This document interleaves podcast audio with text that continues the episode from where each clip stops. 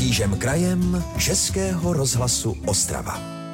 No je tady v dopolední vysílání Českého rozhlasu Ostrava magazín, ve kterém putujeme po celém našem kraji a začneme dnes na Hlučínsku. Je tady podzim a to znamená, že zahrádkáři se začínají chlubit svou úrodou. Na jedné z prvních velkých výstav jsme se byli podívat a zjistili jsme, že se letos velmi dařilo třeba dýním. Máme důkaz z Bolatic na Hlučínsku. Pršelo dost, možná až moc a dlouho v kuse, ale zase všechno je lepší než sucho, jako v minulých letech letech. To říká v Bolatickém kulturním domě předseda místních zahrádkářů Jiří Kupka. Máme velkou úrodu, jak vidíte, tady je spousta dýní. Jo. A dýně se neurodily jenom členům zahrádkářského svazu, ale všem. Takže bylo hodně vody. Bylo hodně vody, takže letos to tady všichni donesli, takže tady je dýně na dýni. No a jinak, co se týká ovoce, tak samozřejmě eh, jabloně, jabloně na tom byly dobře, hrušky už trošku méně, ale tež jsou slušné. Švestky, ty nám napadá plíseň, takže je to takové trošku problematické. Vy jste mluvil o dýních, tak tady jedna teda, tady, ta je, tady, to je jak vagón. Některé mají v průměru 3 čtvrtě metru, bude, bude z toho hodně kompotu a dýňových polévek. Pan Alois Slivka je také ze zahrádkarského svazu z Bolatic ano, a vy jste se podílel tady na té krásné aranži, na té výzdobě, protože to tady vypadá opravdu jako na výstavě. Hlavní aranžerka Anečka Sněvotová, která je, je vlastně zahradnicí, jako, takže ona... Takže hlavní slovo má žena. Ano, ona hlavní slovo má žena, ty napady jsou její, ale my jsme jí byli v ruce, to znamená, my jsme navažili, dávali jsme to na stoly, navažili ty různé květiny z celého okolí, jako jo, z Bolatic a tak dále. Bolatičtí zahrádkáři výstavu svých vlastnoručně vypěstovaných pokladů pořádají podle kronik už od 80. let minulého století a stejně tak i letos jsou na začátku tradiční výstavnické sezóny v celém kraji. Takže úroda dobrá a dobrý je i výhled na další roky, aspoň co se týče členské základny. Pochvaluje si Jiří Kupka, registrovaných zahrádkářů je tady 60. Musím jako s povzděkem vzít na na vědomí to, že se nám přihlašují mladé holky nebo mladé maminky, tak už, takže okolo těch 35-40 let nám vstupují do Takže máte dorost. Takže máme dorost, děcka nám tady taky chodí. A já si myslím, že tady to bude v celku fungovat, že se nám to až tak nevymyká úplně z rukou a neskončí to tak, jak někde jinde tady v okolí, kde prostě ty svazy zrušili. Podobných výstav bude v celém regionu v následujících týdnech ještě hodně. Z Bolatic na Hlučínsku Martin Knitl, Český rozhlas.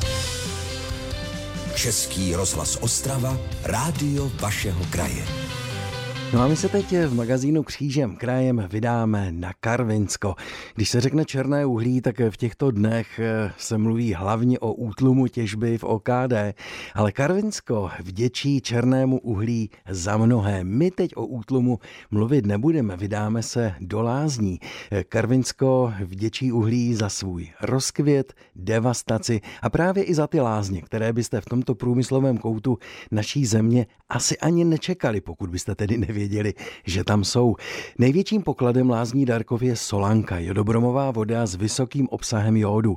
Poprvé ze země vytryskla už dávno v roce 1862 a to díky úsilí barona Bese z Chrostiny, který se snažil v Darkově najít právě to černé uhlí. Tím lidským pokladem lázní jsou pak zkušení lékaři, sestry a fyzioterapeuti. Více už v reportáži kolegyně Romany Kubicové, kterou moderní část částí lázní provedla jejich obchodní ředitelka Lenka Krótka. Každé lázeňské městečko má mít svou kolonádu. Sice historické honosné stavby jako v Karlových Varech tady neuvidíte, ale přesto tady zvete své klienty na to, ať se projdou takovou nádhernou nově vybudovanou zelenou kolonádou. Zrovna se nacházíme v rehabilitačním sanatoriu mezi budovou A a B, kde se v loňském roce slavnostně otevřela tady tato lázeňská kolonáda, která má veliký obdiv u našich pacientů. Rádi tady posedávají, kochají se okolní přírodou. Kdy se začala psát historie lázní Darkov? První zmínky jsou z roku 1867, kdy propukla první lázeňská sezóna a postupně se ta historie budovala tak, že k nám jezdili i velice známé osobnosti i z rodu monarchů a následně pak v roce 1970 jsme postavili tady rehabilitační sanatorium, které kapacitně nějakých 650 150 lůžek, v té staré části je to nějakých 150, ale zase říkám, ty historické lázně Darkov opravdu působí dojmem typických lázeňských budov, hlavně teda společenský dům, který je kulturní památkou, takže opravdu na vás to tam dýchne tou typickou lázeňskou atmosférou. Paní Libuše je nejen místní patriotka, ale taky pomocnice lázní, protože často a ráda provází lázeňské hosty po historii tady tohoto místa. Ale dneska, dneska jste tady v roli pacientky, tak kterou tu svou roli máte nejradši? Raději tu první, zdraví je zdraví. S čím se tady léčí vlastně v lázních? Základem léčby je jodobromová voda ale jinak spoustu rehabilitace, ta tomu všemu napomáhá. No ale voda je opravdu mimořádná. mimořádná. Devítka, nebo jedenáctka říkala? S paní Dagmar Krotko bloudíme poloprázdnými chodbami nového moderního rehabilitačního sanatoria. A teď jste se zaradovala, že jsme chytli výtah, protože to je prý tady výhra. Opravdu jste hodně do výšky postavení. Ano, určitě. Je tady vlastně 12 pater na obou budovách, takže opravdu v ranních dopoledních hodinách, kdy jsou procedury v plném běhu, tak je tady problém sehnat velice brzy ten výtah, aby jsme se dostali tam, kde potřebujeme. Teď hledáme. Dorazili jsme do kanceláře vedoucí sestry. Janulíková Věra. Čím teďka nejvíc žijou lázně Darkov? Celou dobu, co tady pracují, žijou tím, že získáváme klienty olučkové, to znamená pacienty, které jsou přeloženy přímo z nemocnice. Samozřejmě klienty na komplexní léčbu, kteří k nám přijíždějí z domova a samozřejmě si vážíme i každého samoplateckého pobytu. Co se tady vlastně v Darkově léčí? Léčí se tady pacienti s oběhovým, pohybovým, gynekologickým aparátem. Hlavně se zaměřujeme na ten pohybový aparát. Máme tady velice zkušené fyzioterapeuty a samozřejmě všechno záleží na lékařském a zdravotnickém týmu. Docela máte možná renomé města se znečištěným ovzduším. Bohužel nemůžete nabídnout krásné hory nebo extra čisté ovzduší, takže skutečně sázíte na to, co umíte? Jednak sázíme na to, co umíme, ale taky lidé, kteří k nám přijedou, tak jsou velice, velice milé překvapení tím v Karviné, kolik je zeleně. Dokonce i ty hory, i Lisa hora, Javorovi, takže chodící pacienti mají kde jet na výlet, dejme tomu přes sobotu, neděli se podívat. Každý nám říká a obdivuje nám tady tu zeleň v Karviné, jakou máme a kolik ji máme. Tvrdí Věra Janulíková, vrchní sestra lázní Darkov. Romana Kubicová, Český rozhlas. Český rozhlas Ostrava, rádio vašeho kraje. A my už se teď budeme věnovat dalším zajímavým informacím. Propojit svět lidí, kteří chtějí pomoci se světem těch, kteří pomoc potřebují. To je základní idea, se kterou u nás pomáhá humanitární organizace ADRA. No a v rámci dobrovolnických programů se ADRA zaměřuje na seniory, handicapované osoby, pacienty v nemocnicích, ale i další skupiny potřebných.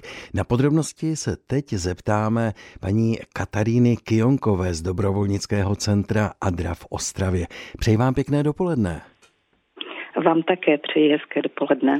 Ten poslední půlrok, který je za námi, je kvůli covidu pro nás, pro všechny jiný, než jak to bývalo dřív. Jak se vám v tomto období eh, dařilo eh, lidem pomáhat právě vzhledem k různým protikovidovým opatřením? Eh, naše dobrovolnické centrum Adra Ostrava umí pomáhat potřebným v každé době. Na jaře tohoto roku, kdy došlo k nouzovému stavu a naši dobrovolníci nemohli docházet do nemocnic, sociálních zařízení ani do domovů pro seniory, jsme pomáhali jinak. Naši dobrovolníci zajišťovali nákupy potravin a léku seniorům a lidem v izolaci, šili a rozváželi roušky, ale i telefonovali seniorům, kteří se vzhledem k situaci najednou ocitli v izolaci. Posílali jim různé paličky, dopisy či pohlednice. Dobrovolníci z řad studentů připravovali křížovky, vystřihovačky a doplňovačky, které jsme pak posílali do domovů, aby se seniori alespoň nějak zabavili a rozptýlili v době, která pro ně byla velice psychicky náročná.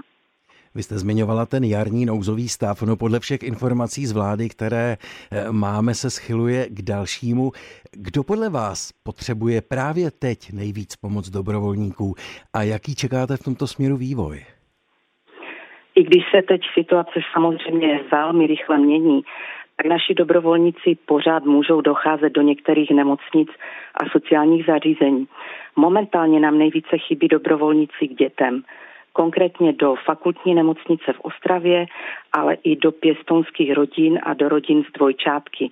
Hledáme však i dobrovolníky k lidem s tělesným a mentálním postižením a k osamělým seniorům, kteří žijí v domácnostech.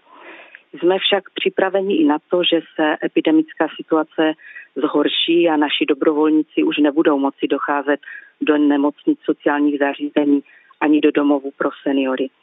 Pokud tato situace nastane, tak podobně jako tomu bylo na jaře v první vlně epidemie, budeme realizovat takzvané dobrovolnictví na dálku. V současné době například připravujeme školení, jak dobrovolníci, jak mají dobrovolníci telefonovat ze seniory.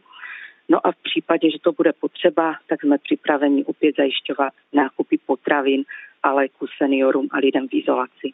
Vy už jste zmiňovala, že byste potřebovali víc dobrovolníků třeba k dětem a e, k dalším skupinám e, pacientů nebo handicapovaných a tak dál, ale obecně vzato, máte dost dobrovolníků nebo málo? Víte, my říkáme, že dobrovolníků není nikdy dost. I když máme v současné době kolem 500 dobrovolníků, tak potřebných je bohužel pořád více než lidí ochotných pomáhat. Takže my určitě budeme rádi za každého nového dobrovolníka. Co mohou tedy lidé udělat, nebo co mají udělat, pokud by se chtěli stát dobrovolníky humanitární organizace ADRA? Uh-huh. Zájemci si můžou domluvit osobní schůzku na telefonním čísle 605 784 584 nebo přijít kteroukoliv první středu v měsíci do dobrovolnického centra Adra Ostrava na ulici Martinovská 164 mezi 10 a 17 hodinou. Všechny kontakty jsou k dispozici na našich webových stránkách www.adraostrava.cz.